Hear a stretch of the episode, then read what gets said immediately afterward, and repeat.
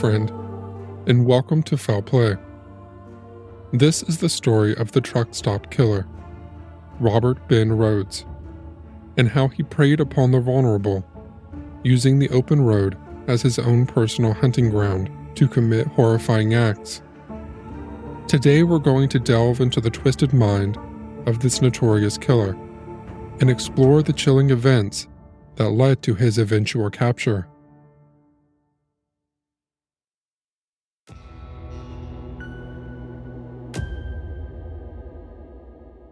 It was a dark February night in 1990 when 14 year old runaway Lisa Pennell found herself alone and desperate for a ride at a truck stop in Oklahoma. Little did she know that the trucker who would offer her a lift would be none other than the sadistic predator, Robert Ben Rhoades. As Lisa climbed into the cab of the 18 wheeler, she could never have imagined the horrors that awaited her. Rhoades, a seemingly ordinary looking truck driver, had transformed the interior of his vehicle into a mobile torture chamber. Shackles, chains, and an array of terrifying instruments lined the walls, ready to be used on his unsuspecting victims. For days, Lisa was held captive subjected to Rhoades's pervasive desires and unspeakable acts of violence. She was beaten, tortured, and eventually strangled to death. Her lifeless body discarded like trash on the side of the road.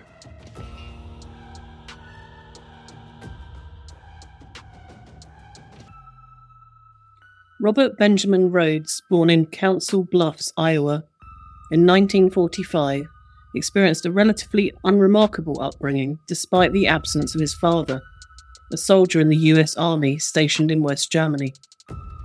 It wasn't until his elementary school years that his father returned from duty and secured a job as a firefighter. Rhoades' early life seemed typical, though he faced some unspecified social challenges. He engaged in a variety of school activities, such as football, wrestling, choir, and French club, his teenage years were marred by minor brushes with the law, including arrests for tampering with a vehicle at 16 and public fighting at 17. Upon graduating from Thomas Jefferson High School in Council Bluffs in 1964, Rhoades enlisted in the Marine Corps. That same year, his father was arrested for the molestation of a 12 year old girl and tragically took his own life while awaiting trial. A few years later, Rhoades received a dishonourable discharge from the military due to his involvement in a robbery. Following his departure from the Marines, Rhoades attended college but ultimately dropped out. He sought a career in law enforcement but was likely turned away due to his dishonourable discharge. Throughout the 70s and 80s, Rhoades married three times and fathered a son with his first wife. He held various jobs in retail, warehouses, and restaurants before settling into a career as a long haul trucker. Many biographies and documentaries about Rhoades indicate that he and his third wife, Deborah Davis, were part of the Houston swinger and BDSM scene during the 1980s. Rhoades didn't lead a double life as much as he existed in the shadows. An image of him, clad in leather and chains, can be found circulating on the internet. The photo was taken at a Houston Halloween party, where he dressed as a slave, guided by his dominatrix wife on a chain. Deborah Davis and Rhoades crossed paths in the early 80s at a bar in Houston called Chip Kickers. That night, Rhoades was costumed as an airline pilot, and it took months for Davis to discover he wasn't actually a pilot. Surprisingly, upon learning he had lied to her, she chose to stay with him. When they finally did break up, Deborah stated that she had been repeatedly abused and assaulted by Rhoades.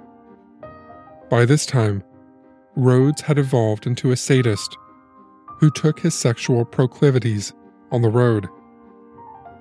While traveling across the United States via highways it is suspected that Rhoades abducted and murdered over 50 individuals, starting in 1975, even though he was only found guilty of three killings. One of Rhoades's earliest known victims was Patricia Candace Walsh. She and her husband, Scott Zyskowski, were hitchhiking across the country when they accepted a ride from Rhoades. He ruthlessly murdered Scott, disposing of his body in a remote area in Texas. Patricia, however, met a far more gruesome fate. Imprisoned within Rhoades's mobile torture chamber, she endured unimaginable torment before her life was finally taken. Her body was later discovered in a ditch in Utah. It hardly stopped there.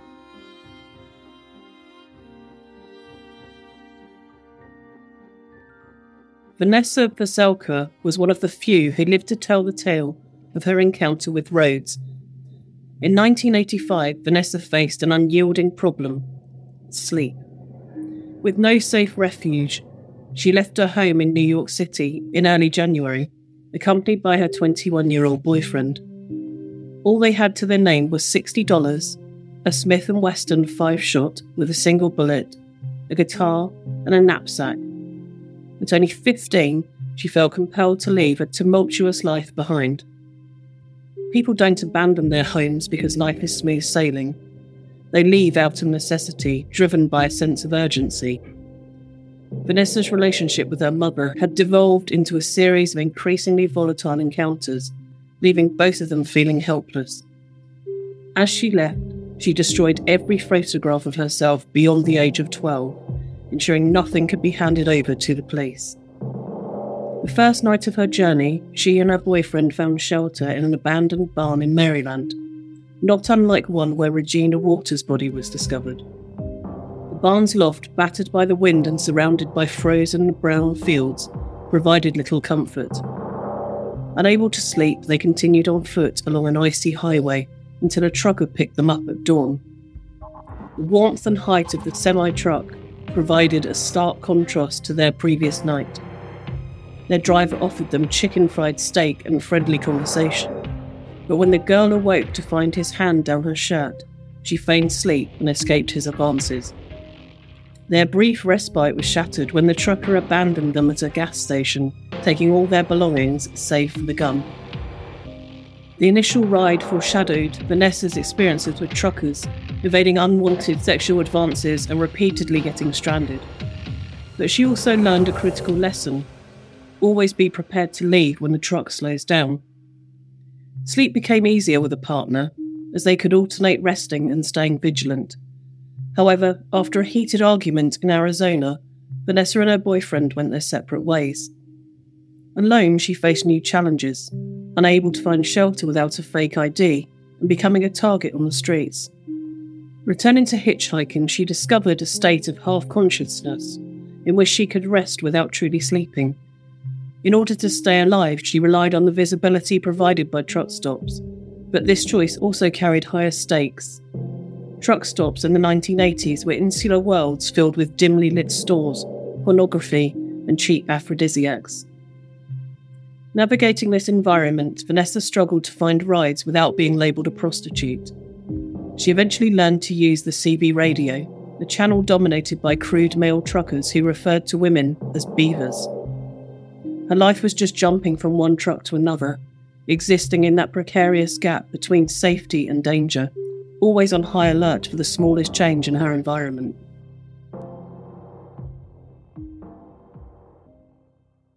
With the passage of time, Vanessa had developed a 1 to 5 scale of sexually aggressive behavior to help her assess the risks she faced. Women like her often mistaken for, quote, lot lizards or truck stop prostitutes, were vulnerable to abduction and murder. Their bodies dumped and forgotten. She had to know what signs to look for, or she could well be taking her last truck ride. Her scale of 1 to 5, though, Rhoades defied categorization. It was a sweltering summer day in 1985 near the shadowy corners of Martinsburg, Pennsylvania. The lifeless body of a young woman was unearthed from a truck stop dumpster. Vanessa, at the time, had just hitched a ride with another driver and was sitting in the nearby truck, waiting for him to settle the gas bill before they could leave. When the young woman's body was found in the dumpster, there was a commotion. A man from the nearby restaurant burst out, urgently warning everyone to keep their distance, as a small, curious crowd gathered around the dumpster. Whispers of the girl's identity as a teenage hitchhiker echoed through the air, and Vanessa couldn't help but think that it could have been her. As the truck driver she had arrived at the stop with trudged back across the slick pavement, another chilling thought surfaced in her mind. Could he be the killer? That particular ride proved uneventful. As they journeyed into Ohio, sipping Diet Coke and immersing themselves in the melodies of Bruce Springsteen, she felt at ease. After they parted ways, she was picked up on the I 95 by another trucker. And this one, this one was different.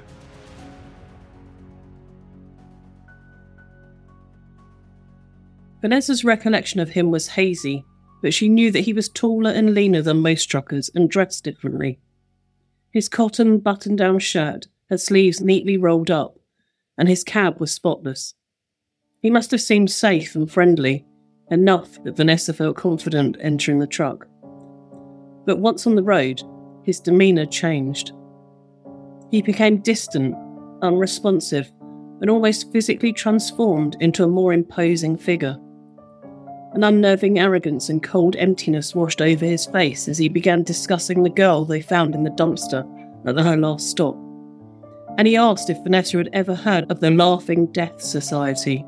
She said no, and he replied, quote, We laugh at death.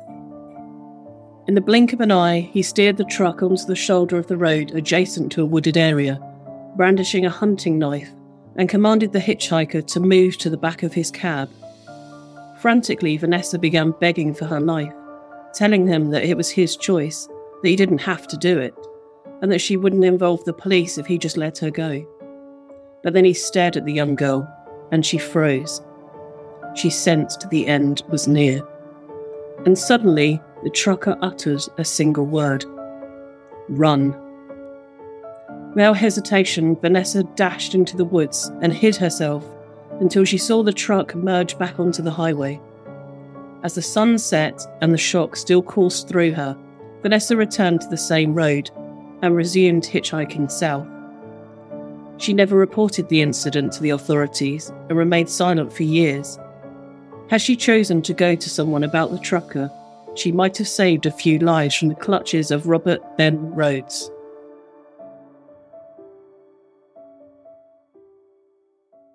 Vanessa is a rare story, possibly the only moment Rhoades showed any real humanity. But that moment didn't mean he was done. Not long after the odd, frightening incident with Vanessa, Rhoades ensnared another unfortunate soul, an 18 year old girl named Shana Holts. Amazingly, she managed to break free from his clutches to find the police.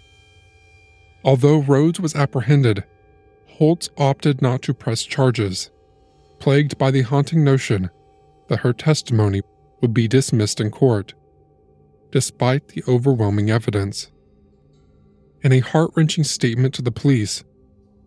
I don't see any good in filing charges. It's just going to be my word against his. If there was any evidence, I would file charges and sue him. In retrospect, it was revealed that Holts's reluctance stemmed from a paralyzing fear of Rhoades after he had imprisoned her in the back of his truck for two weeks, abusing and raping her. As if nothing had ever happened, Rhoades found his next victim in his old stomping grounds 14 year old Regina Kay Walters. On September 29, 1990, her nude, lifeless, and decomposed body was found in the eerie loft of a forsaken barn near Greenville. She had first gone missing back on February 3, 1990, after fleeing from her Pasadena home alongside her boyfriend, Ricky Lee Jones, who was 20 at the time. An autopsy would later reveal that the young girl finally died in March, her life brutally taken away through strangulation.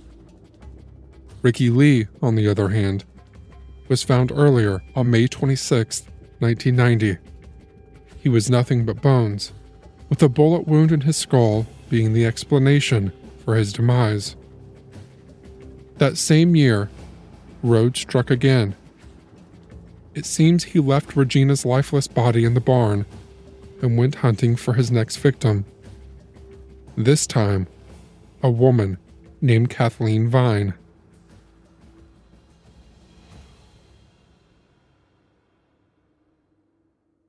In the chilling darkness of April the 1st, 1990, Arizona Highway Patrol Trooper Mike Miller encountered a truck, hazard lights flashing, on the shoulder of I 10 near Casa Grande. As he peered into the cab, he was confronted with a scene of pure horror a naked woman handcuffed and screaming in sheer terror. Rhoades had transformed the cabin of his truck into a makeshift dungeon complete with handcuffs hanging from the ceiling to immobilize his victims. A 1996 Tucson Weekly article cited authorities who believed that by early 1990, Rhoades had been abducting and murdering on average three women a month. The report also claimed that he allegedly took a briefcase filled with torture instruments along with him on his trips. As we conclude this episode of Foul Play, we've explored the chilling story of Robert Ben Rhoades, a sadistic predator who transformed his truck into a mobile torture chamber, preying upon the vulnerable and leaving a trail of devastation in his wake. We have learnt about his upbringing, his personal life, and the horrifying fates of some of his victims. But this is just the beginning. In episode 2, we will dive deeper into the investigation and the evidence that was uncovered shedding light on the full extent of Rhoades's crimes and the efforts made to bring him to justice. Join us next time as we continue unraveling the dark, twisted tale of the truck stop killer.